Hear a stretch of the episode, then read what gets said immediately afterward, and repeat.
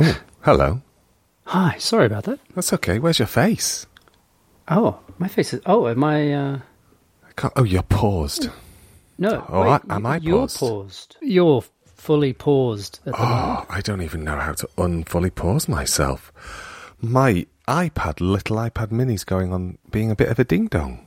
Is it? It is. It's okay though. I don't mind. I like that you called it your little mini iPad. It's because it is both little and mini. I'm going to just try a thing. I mean, it's nice. I mean, uh, it would be nice to see you, but uh, I imagine you haven't changed so much since we last talked. I've eaten a lot of cake. Have you? Not that much. Was that birthday related? We've just had a text message. Oh, have we? Yeah, I've, get, I've not opened it. We'll get to that and look at it together at the same time. Do you know, I want to say, one of the things Yeah. I love, s- totally separate to this conversation, is that you often text me in Italian. And I really love that because you, it's, it's as if you think I have the vaguest clue what you're saying. Well, I think that because your life is defined by curiosity, that you could just uh, bump it into Google Translate, and you'd be uh, and Bob would be your uncle. Bob is my wife. I like to try and guess. and Bob's your wife. and Bob's the wife. I like to try and guess based upon the Portuguese words I know. And so, how uh, did you go this morning then? Well, because you said sei pro S E I separate word P R O N T O sei pronto, I was like, mm, sei is very close to siu, which is you. Yep. So I'm thinking you probably said you, and pronto is basically ready. So I think you said, "Are you ready?" It's your that uh, translation is um, gold. Yes. You get a gold star. You passed your um, your A levels with a A star in Italian Oh. translation. that makes me very happy.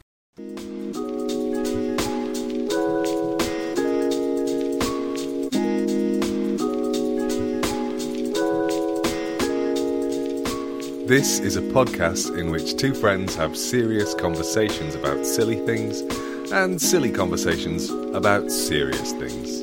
I'm Simon Ellis. And I'm Lee Miller. Welcome to midlifing.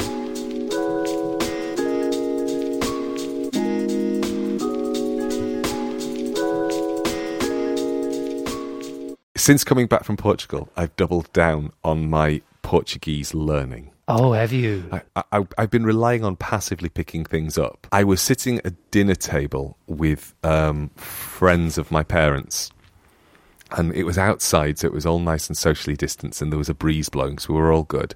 Um, and this woman by the name of Aminda was talking about my dad to me In Portuguese, of course. in Portuguese, uh, uh, sim, sim, in Portuguese. And she was saying the thing about your dad is that he pretends he doesn't know how to speak Portuguese, but he understands every word I say. He just doesn't know how to say anything back to me. And I was laughing because I was thinking, huh. It's like being me then, because I understood exactly what you said, and I, all I could uh, say is like "see, see." you, Yes, so I you did like, understand. Yeah, You did understand what she said. yeah, it was perfectly clear because she said your dad, seu pai, so that, and then uh, entendo um, todos português. And I, I'm not doing this right. So if there's a Portuguese li- uh, listener listening, go, that's not how you say it. But Yeah. but basically, I Oh. could I got all of the words that your dad knows all the Portuguese. Entendo, or it wouldn't be entendo, it would be entende. Or maybe she said percebe. She probably said percebe. Perceives. Yeah, yeah, yeah. Because there's lots of, of, like in all languages, there's lots of ways you can say understand. I think Yeah. she said percebe. So, but hang on, she was uh, modifying her Portuguese given her understanding of your Portuguese. Is that correct? No, she was just. I mean, she probably didn't speak quite as fast. Yeah. So all the But it words was- were all the normal words. You mean? yeah, they were the normal words, just a little bit slower, probably for me. Possibly because I did keep shouting across the table, devagar, devagar. I don't Slowly, understand. I don't understand. Slowly, Oh, slowly. Yeah. Yeah, slowly. So uh, the you would to be to be posh, you would say, um, com licença, uh, n- não falo muito português. Pode falar mais devagar, por favor. Is how you would yeah, say I don't it understand nicely. Portuguese. Please speak a little more slowly or something like that. Exactly, but in real life, you just shout slow because by the time you've got that whole sentence out, the conversation has moved on. With that uh, experience ringing in my ears, I thought I need to be able to say more than yes. Double down. Lil and I often talk about how often we must have been incredibly rude in Italian without meaning to or without knowing that because all yeah. of those the subtleties of you know because of course rudeness is so culturally specific i mean i can be oh, rude oh, in yeah. english in england without knowing i'm being rude in english in england you know and yeah, so just there's that it's it's not even it's it, and it's so interesting because it reveals so much about i think yeah there's something about the power of of learning another language yes, but also how it helps you understand people speaking English as a second language and the way in which you tolerate or are able to more tolerate the oh the complexities and the nuances of um, even a even a statement like slower. I'm aware of conversations with uh, Italian friends in which they describe conversations with other English people and how those conversations go. And I, I don't, I'm not trying to be, I, I mean English speaking people, but it's yeah. also because you know, and that's we've talked about conversation exchange months and months ago, but it's um it's curious because you're not speaking to teachers. Sometimes you might be, and so the the ability of the person to uh, respond to what you're saying, either in their own language or in your language, is really, you know, it's really variable. Like it's very, yeah. very variable. I mean, I speak to one person who's from Rome, and Romans are notorious uh, or famous, depending on your perspective, for like so many big cities, they really um, shorten words. So they don't. Mm-hmm. Very often they leave off the endings of words all the time, and they have a very particular yeah. accent, like so many cities. And she is. I really love our com- our conversations together. I really struggle to understand her. Like it's really testing every time we talk. And I think she looks at me like, why can't you understand what I'm saying? that regionality is really interesting, isn't it, when you encounter somebody else's regions? Oh. And you must have encountered that coming to the UK. Yes, actually, it's funny you mentioned that because um, yesterday Lil and I went on a very long walk. In fact, a much longer walk than we were expected to go. Was it that was was it Land's End to John O'Groats? Did you get really lost? well, it's funny you mentioned that. No, we were um, we we took a train to a place called Kemble, K E M B L E, which is quite west. Like it's not Wales, but it's quite west. Mm-hmm. Uh, it's as west as Bristol, but a little north of there, and it's where it's very close to the source of the Thames. Holy mother of pearl! You weren't trying to walk home. it's only it's only it's something like 200 miles to the no we we walked to oh, i forget the name of the place but we ended up walking 26 kilometers. And we were a little bit shaky at the end that's for I sure. I, i'm a little, a little sore. But the funny thing was that hmm. we were encountering I'm going to get you to do the accent because I can't do it. All this West Country talking, and these these three guys walking out of a pub one carrying a guitar, one a banjo, and one nothing. And we asked them if the bus stop was close by, and um, can you do the accent like can, West I, Country? I can try. They said uh, so. If you you know if you just go straight up the street uh, and you turn left, I've got to get my mouth right. I've got to go. All right, my okay. lover. If you just go straight up the street and you turn left, was it like that? Was it a little bit like that? It was like that, and yeah. And we we we were because we were a little bit delirious from walking too many kilometres. We we uh, you... we were. we, were on the verge of getting the giggles, thinking that this was just totally manufactured, yeah. and we'd actually stumbled onto a film set. And these, yeah. you know, especially with the banjo, the banjo yeah, was the. it's just the killer. Yeah. I was just going to ask about your feet. Did you have the right shoes on? I did have the right shoes on, oh, but um, my feet were a little, uh, as uh, a friend would say, the dogs are barking or the dogs were barking. Is that a statement? Is that a phrase you're? It, yeah, I would understand it. Yes. So we've we've had a couple of um, text messages or emails recently, and I would like to say on the record, thank you to those of you who have uh, reached out, got in touch, and given us some feedback. It's been really lovely to just help. I think us calibrate our conversations with each other in the sense that we're not planning on changing anything now, except we are. Mm, we thought we'd we thought we would uh, we thought we'd just uh, do something a little bit playful, and because you know, sometimes we've had themes and sometimes we haven't. Um, but we had this. In fact, it was talking with a friend of mine who who said because uh, I was talking about the sort of the sense of it being like improvising, mm. and uh, this person said, "Well, how do you know? You know, what if someone else were to um, I don't know suggest something to discuss?" And uh, so we asked my niece, who's eighteen, just found out her A level results uh, last week. Is she happy? Um, Yes, she's very happy. Oh, good. And um, she's getting to go to a university that she was wanting to go to. Even though I've been trying to discuss uh, clearly the fact that higher education in the UK is just totally uh, anyway, let's not open that particular can of worms. I don't done want- nothing to put her off. exactly. Try as I might. No, no, she's um, very happy and uh, very excited. So we asked Ruby, uh, we suggested that she send us a message just as we started the podcast. And this message, we haven't looked at it yet, right? I've got my message um, machine ready, and I can see the first lines. Hello, Simon and Lee. I hope you are well. I hope you're in. Yes, that's as far as I can see too. And so, Ruby, we gave us some guidelines, which were something you're curious about. Doesn't have to be. You don't have to worry about what you think might be interesting to us. That's more or less right, right? That's right, because we are omnivorous in our interests. We are interested in everything and nothing. Well, we might find out that actually uh, there are severe limitations to our interests. Let's open it up. We- let's, let's do it. Let's do this. it. Okay, I'm clicking now. Shall I read it so that we have Yes, this? go. Okay. Hello, Simon and Lee. I hope you are well and enjoying podcasting. God, That's very polite. Thank you. I am well. I am enjoying it. I am about to go to university to study politics and international relations. Wowzers. And so I am interested to know what your what your key what your key policy ideas would be. Brackets as serious or silly as you want it to be. I'm glad, Ruby, that you're giving us the permission to be as silly as we might want it to be. If you were to stand for election, a manifesto of sorts. I hope that's Wow. okay. Double exclamation mark, Ruby, double kiss. Oh, thank you, Ruby. Oh, mother of pearl! I'm switching. I know. Should we should have we should have gone to our, should we go to our backup plan? Let's go back to talking about your doubling down on Portuguese. well, first of all, I the thing that comes to mind is that what an extraordinary um, thing to be going to university to study Yeah. politics and international relations. I know. relations in part because it's just so foreign to you know I I studied physical education, so they're you know I guess you could say that they're both English words, but that's about as close as they Yeah.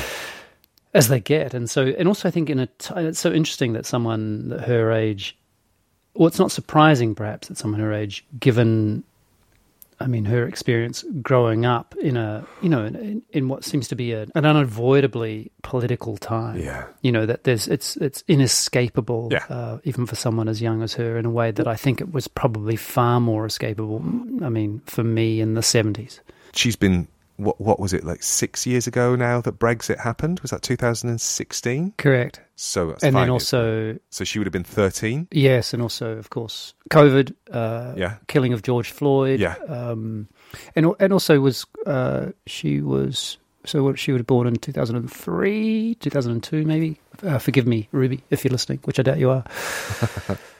and also, I guess the rise, you might say, of polarized politics. I mean, her, her, question is a, a curious one in the sense of I'm assuming she's asking that you and I maybe we should consider this uh, run for parliament um, in the UK. And I have a question. I have a question, um, and my question for you would be: I, I guess it's s- simple in the sense of what do you see as the biggest problem that somehow policy might be able to address? Oh, that's like being asked what's the nature of evil. It's you know it, it's it's such an overwhelmingly big question that hmm. whatever I say is going to it's going to miss the mark. Hmm. I think it would be foolish to pretend that the global climate emergency was not the most significant thing that has to be addressed because we're effectively sort of setting fire to the box upon which we stand and then being surprised when our shoes melt. Yes, we really are. Then at the same time, I'm really aware that there are people within this country for whom that is just simply not something that they're worried about because they don't know how they're going to feed their kids for the next meal. I mean, it's this is not me saying, oh, this is not me then saying that people who uh, who are experiencing food poverty don't give a shit about climate change. What I'm saying is that the complexity of the um, of the even just the national conversation is such that I wouldn't know how to answer your question of what is the most pressing thing. Because they're so because we're you're talking about a kind of you know that old idea or and I forget who you know it's I think it's an economist idea that idea of, of the wicked of wicked problems or a wicked problem. Because there are so many things um, interrelated here that if you can if you start picking at one then it, you're not really getting at the entirety of it. Because in a way like to me you can't be talking about climate change unless you're talking very specifically about inequality. Yeah. not least of all because it's not going to be the rich countries so much that are um, going to be profoundly impacted at least 1st by um, by rising climate yeah the, i mean the short answer for me is how do you address those two problems at the same time Hmm. and then I guess the cult, and then that tied into that is a, a culture of consumption. Hmm. I mean, I had a, a slightly disturbing experience this week. I was off, I was invited to, I guess, attend a, I don't know, a kind of a conversation in the US next year. You were physically invited, as in you were invited to be physically present or be part Correct. of. Oh wow, okay. I didn't know we did that anymore.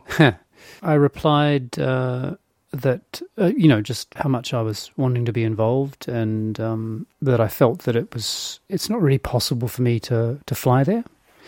Um, but I'd very much like to be um, that you know that one thing we've learned from COVID is that it's possible to have uh, quite nuanced and uh, important conversations remotely. Mm. And this person's response was to uh, say, "No, we're not going to be doing that. Not, not at all. Um, I disagree. Uh, we need people together." And uh, and I wrote back. I said, "Oh, the planet wins on this one for me." And you know, th- their response was really to say, "You know, one of the things I like about our conversations is is when we disagree." And um, it really, I was really quite. Uh, I mean, I'm not sure what I was expecting. I mean, I, certainly I was expecting that there would be a way to be to integrate people remotely Mm. because there's you know there are always going to be many reasons why people can't be at a place physically not least one might be you might call it ideological on my part Yeah. because it's pissing in the wind um, that's for sure um, Oh, but we've we've had this conversation Yeah, before. we Simon. sure we've have. had this conversation where yes, it's pissing in the wind, but if somebody doesn't do it, you know, if you're not prepared to get a little bit wet, and the next person isn't, and the next person isn't, we just keep marching towards. and getting wet is is the uh, it's the operative term right, in this case Well, yeah, Well, what's at what point, you know, do do we academics? Let's just say academics. At what point do we go? Our behaviour has to change. At what point? Like what? I mean, as my Australian cousins might say, strike me pink. Like at what point? Well, I think it's at the point at which we can we separate ourselves from. I think academics have become so um, institutionalized, and they become Divorced s- from reality. and they become so part of the of the structures in which they work and those structures some of which are kind of when i say institutional i mean literally the the places in which they work but there's also the Yeah. systems in which they work so When you say they, you mean we, right? yeah i think i i think i should have said we to kind of then go back to we as academics need to change our behaviors i think there is something about dance academics and performance academics um, have, and we've both worked in this field for over 20 years, and we know that there is a kind of um, um, a fetishization of body to body interaction. We know that studio teaching is the best kind of teaching. We know that the communication that happens between bodies without language is usually somehow richer, deeper, more important, more more. And this is all about this is all about how our subject areas have kind of had to fight for their territory within an academic context. So I understand where it They're, comes from. yeah, in the margins. Yeah, you already said we're on the fringe of the fringe of the fringe Yeah. and we're about to fall off. And I don't think, even though I'm in theatre, the kind of theatre that I do is pretty much next to the kind of dance that you do. We're, we're clinging It's not on- Shakespeare. Nah, we're clinging on with our It's fingertips. it's it's an it's at risk basically. For sure. And so I think that those kind of institutional things that are really deeply felt and that have informed who and how we are are, are very, very difficult to let go of. And I wonder if what your colleague is sort of doing is, is listen, if we don't come back together, all that stuff we said about embodied knowledge, all that stuff we said about the the exchange between bodies disappears and and it, it kind of invalidates so much of the that's a question for you rather than a statement of fact i'm curious Yeah, it's uh, it undermines. Uh, I mean, it's not just uh, it's not just dance and performance people have been saying, you know, it's uh, certainly lots of cognitive psychologists are saying precisely the same thing. I was just reading a book recently called The Extended Mind, and I forget the name of the author, it'll be in the show notes, but, and she was writing, you know, it's very clear the evidence about the, the kind of nuances and, and the, and the, you might say, the fact that we as social animals, uh, that the cues in which we pick up are so dependent on all of these things, which are far more than talking heads, mm. far, far more than talking heads. And I don't think there's any, I don't think anyone's going to say, that's a load of shit. You know, mm. it's just words. Um, but at the same time, I guess my question was more at what point do we change our behavior? Yeah you know, it's it's. I'm not saying why aren't they changing their behavior. I'm just saying, like, it's you know, it's always those. It's those curious thing about. It's a little bit like I've never been in the situation, and I, I just it, it, must be so terrifying if you're the owner of a house in, let's say, in Australia, and the, the fire is coming. And at what point do you leave your house? And you know, and there are terrible stories of people just leaving it too late. Yeah terrible, terrible, terrible stories. It happens every time, yeah. and I get that. I get it, but it, but it's such an interesting thing to go. You know, in a way, we're talking about recognizing danger.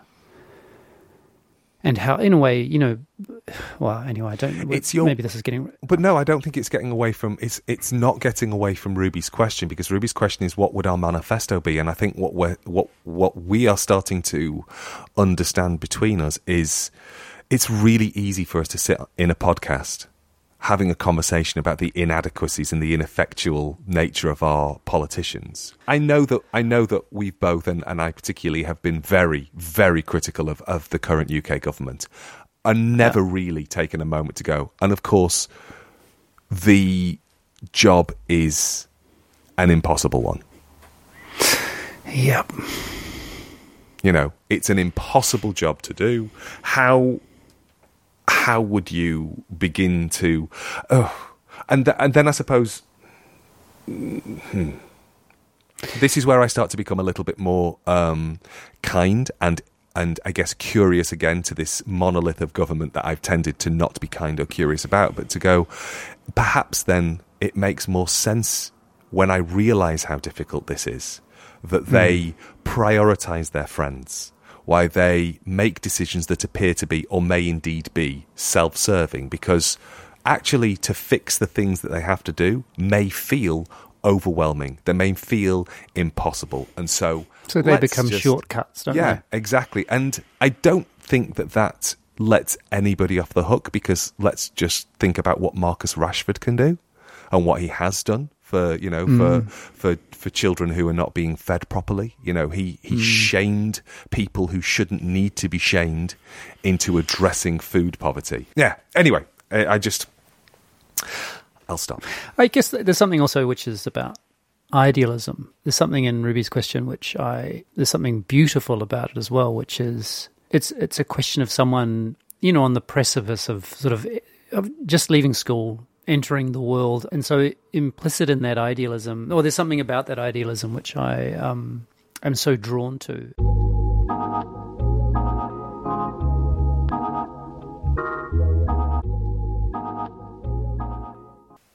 That was eloquent. Yeah. they do that thing where they do that kind of thing.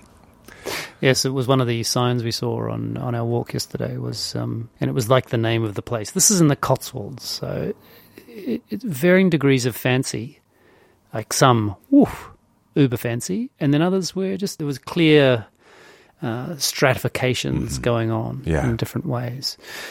And uh, there was a sign which said whatever the name of the place was, Lil would remember it. Like the not the byline, what's the thing? Like the sub, uh, the little in New Zealand, Wellington. It was. Um, uh, absolutely positively Wellington, oh, which I never understood. Like the motto kind of thing. Like exactly the branding. Yeah. Um, and this one was where something is happening. and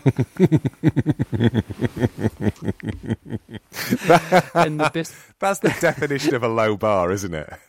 it's a very low bar because uh, but what i really liked about it was that it kept us entertained for about five kilometers of a 26 kilometer walk. We spent so long trying to figure out well where something happens no where something happened once or no where what did you say wellington's was? Absolutely positively wellington Just in case you were uncertain, this is definitely Wellington.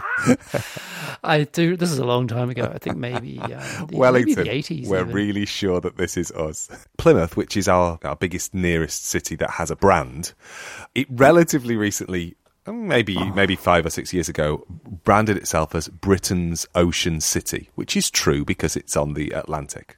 And also, it has a pretty you know long history with. Uh, uh, not least of all its relationship to America. No, really. absolutely. But it used to be the branding was as as you drove in as you drove into the city, it was Plymouth, the spirit of discovery. But what I always loved is that every time they repainted the sign, somebody would come along and paint it out. So it always said Plymouth, the spirit of disco.